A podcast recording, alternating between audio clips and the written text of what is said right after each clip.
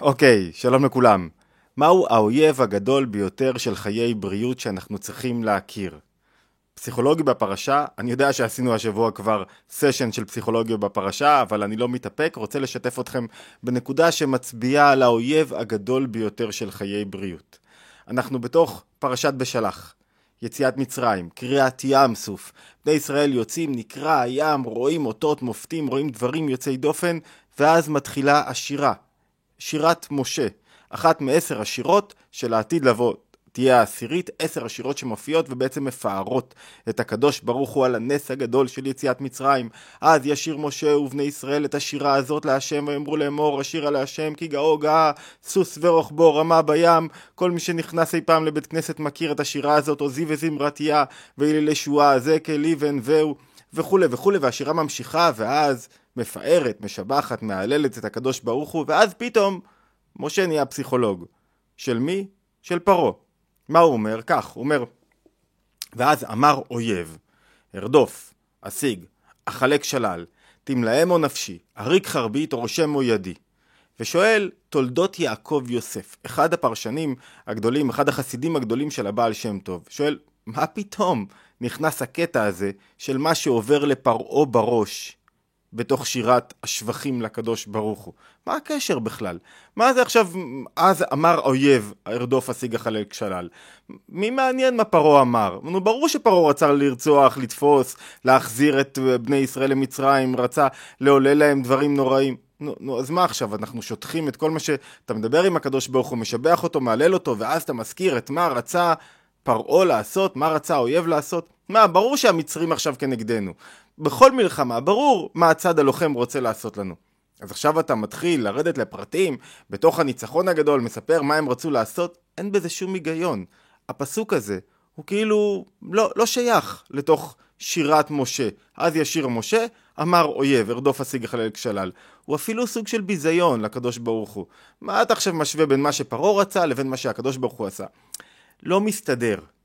אומר תולדות יעקב יוסף, ואחריו גדולי החסידות, גם הבאר מים חיים נביא אותם, אומר הרב אה, מצ'רנוביץ', אומר ככה, אומר, אחד הדברים שקשים לנו בנפש זה לדעת מה הצד השני בתוך הקרבות רוצה לעשות לי. המקום המאיים ביותר על הנפש שלי מבחינה בריאותית זה הרגשות.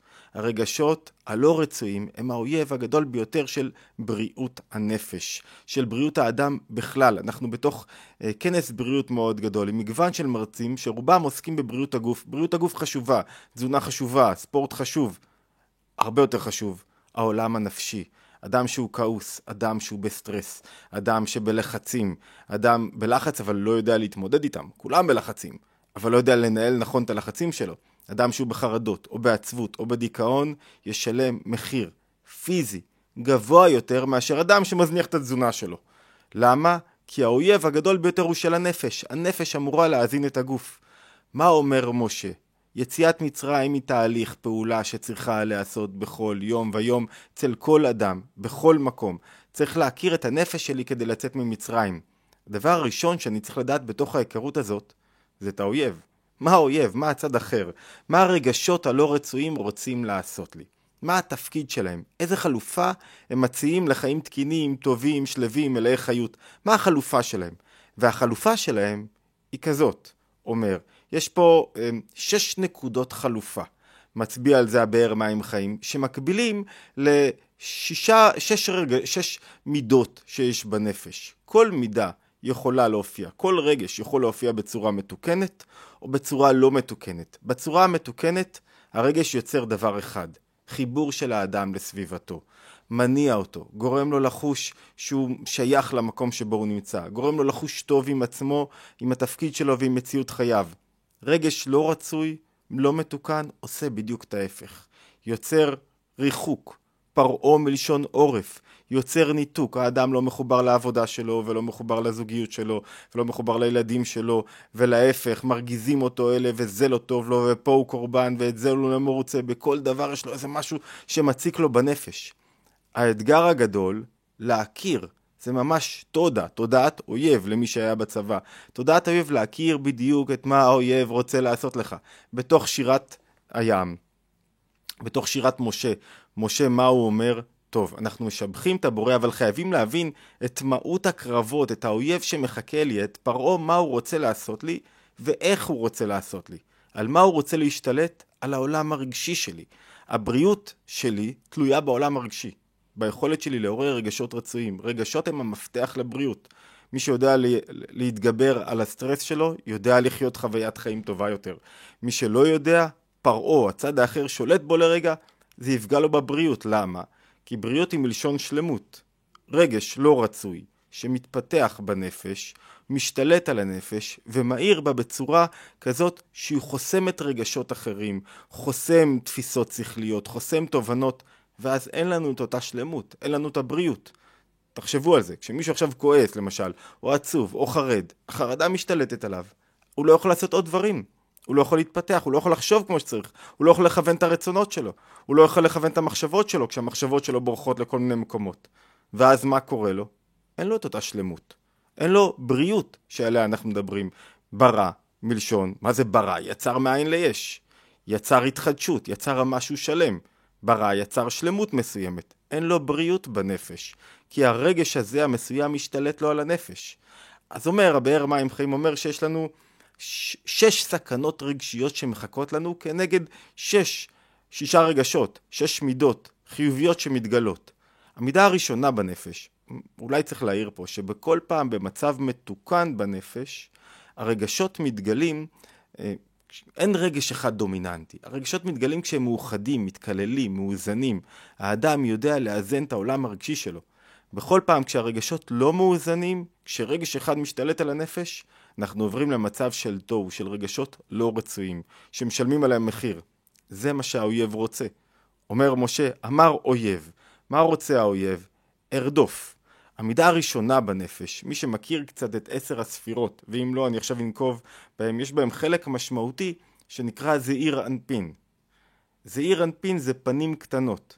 זאת אומרת, זה גילוי של העולם הרגשי בתוך העולם. מה זאת אומרת גילוי של העולם הרגשי? העולם הרגשי יכול להתגלות בצורה מתקללת, שהרגשות שלי, יש לי, יש בי משיכה, ואני יודע לעצור את עצמי, ויש בי גבולות, ויש בי רצון לתת, ויש בי התלהבות, ויש בי התמדה, אבל אני לא ראש קשה, ויש בי סדרה של מידות, שכשהן מופיעות ביחד, הן מגלות את המנוע הגדול ביותר של האדם, שמחבר אותו, מושך אותו קדימה בזהירות, תוך כדי תנועה מאוד, מאוד חכמה, של חכמה רגשית, שהוא לא עכשיו איזה רגש משתלט עליו ומשבש לו את כל החיים. לעומת זאת, כשהמידות לא מתגלות בצורה נכונה, אז הן משבשות לי את החיים. המידה הראשונה בתוך המידות שנקראות זעיר אנפין, בתוך המידות שיש בתוך עשר הספירות, בתוך המידות שהקדוש ברוך הוא מגלה בתוך העולם והנפש מגלה בתוך הגוף, היא מידת החסד. משמעותה של מידת החסד זה הרצון לתת. האויב, פרעה אומר, במקום לתת, מה אומר? ארדוף. ארדוף אני רוצה לקבל. זה כאילו, אני מתחפש לחסד, אני מתחפש לאדם שנותן, אני רוצה ללוות, אבל תנו לי במקום לקבל. זאת אומרת, הרבה פעמים מישהו מזמין, עושה, יוזם, אבל בעצם מאחורי ההזמנה שלו, בואו אליי, מסתתר האינטרס, בואו תראו את הבית היפה שלי, בואו תראו כמה הרווחתי, בואו תראו את הרכב החדש שלי בחניה.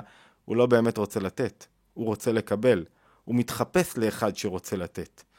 אז הסכנה הראשונה מסביר משה, בתוך הפסוק הזה, היא אמר האויב, תבינו מה שקורה, איך אנחנו עושים טרנספורמציה מרגשות לא רצויים לרגשות רצויים.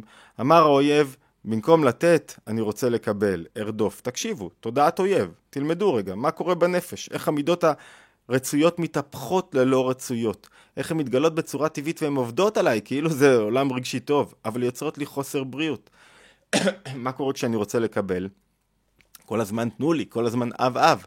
אני במקום להיות אדם של חסד אמיתי, שרואה מה, מה צריך ממני העולם, הוא אדם שכל הזמן בתודעת יניקה. אחרי זה, המידה השנייה שמאזנת את החסד בצורה מתוקנת היא אשיג, היא מידת, מידת גבורה. המטרה של מידת גבורה היא לגרום לאדם להתמקד, לצמצם, איפה הוא צריך להיות, מה נכון. זו המטרה הגדולה שלה. היא ממקדת את האדם, היא דוחפת אותו לצמצום מסוים, במקום להיות בכל מקום, לתת בלי גבול, הוא רואה מה, באמת, מה, מה הדבר הספציפי שאני צריך להיות. במקום להתמקד, מה המידת גבורה השלילית של האויב, של פרעה יוצרת? אשיג. זאת אומרת, אני כל הזמן חסר לי. במקום להיות ממוקד במשהו, אני כל הזמן רוצה להיות במקום אחר. כל הזמן לא טוב לי במקום שלי. כל הזמן חסר לי במקום שלי. זה האיום הגדול של האדם, שהוא לא טוב לו במקומו, לא בזוגיות שלו, לא בהורות שלו, לא בחדר שהוא קיבל במלון. כל הזמן חסר לו משהו מסוים. אחרי ההשיג, יש מידה ממצעת בין חסד לגבורה, שאמורה להיות מידה של תפארת. המידה של תפארת יוצרת איזון בנפש.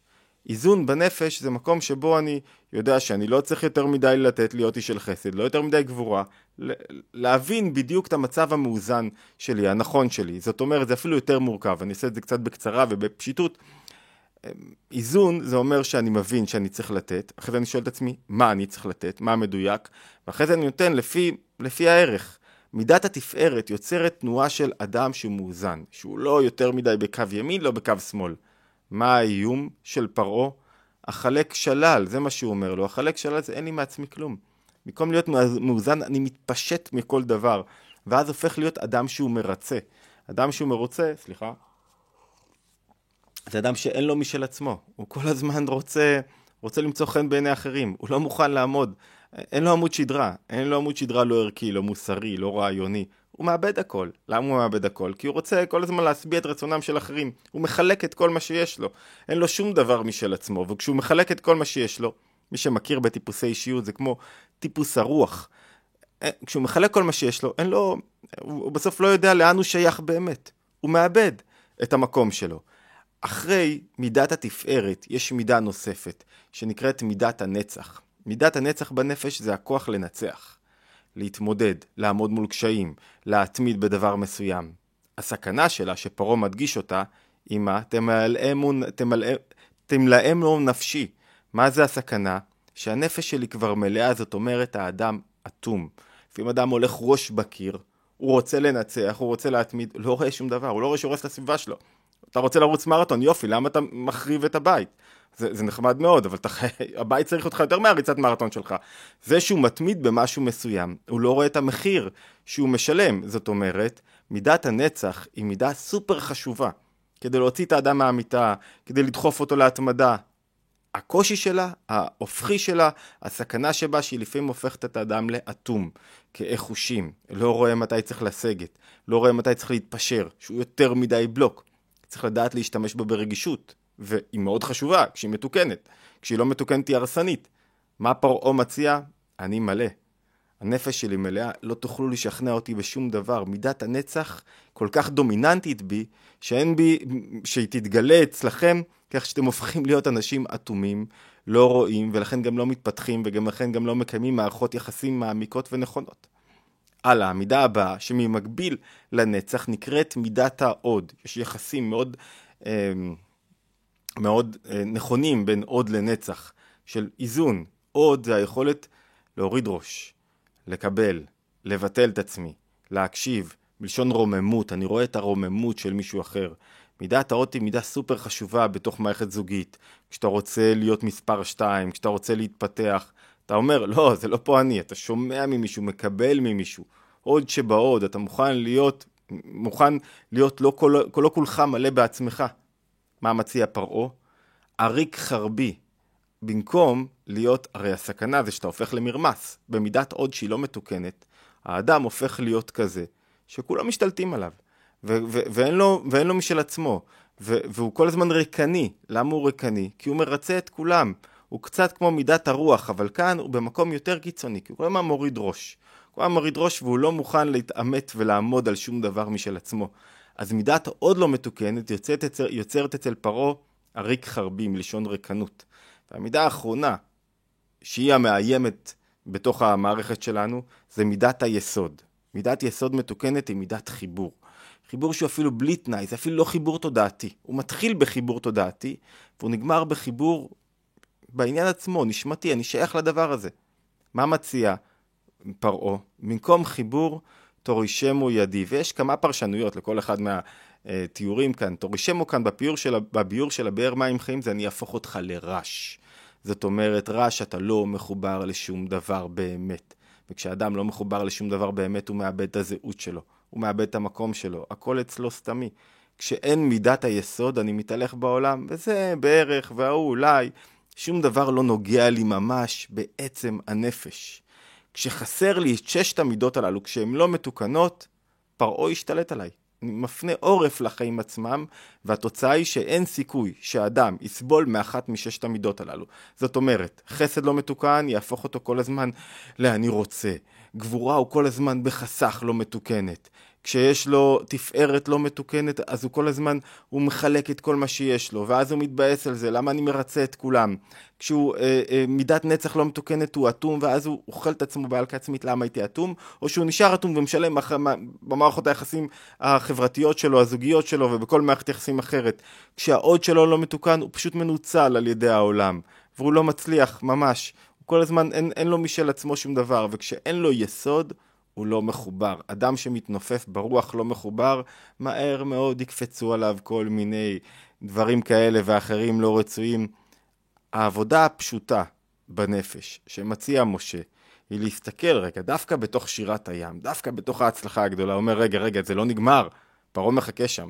הוא רוצה להשתלט לי על העולם, על העולם הרגשי. אם אני רק אצליח, אם אני רק אצליח להבין תודעת אויב, איפה אני נופל בכל אחד מה...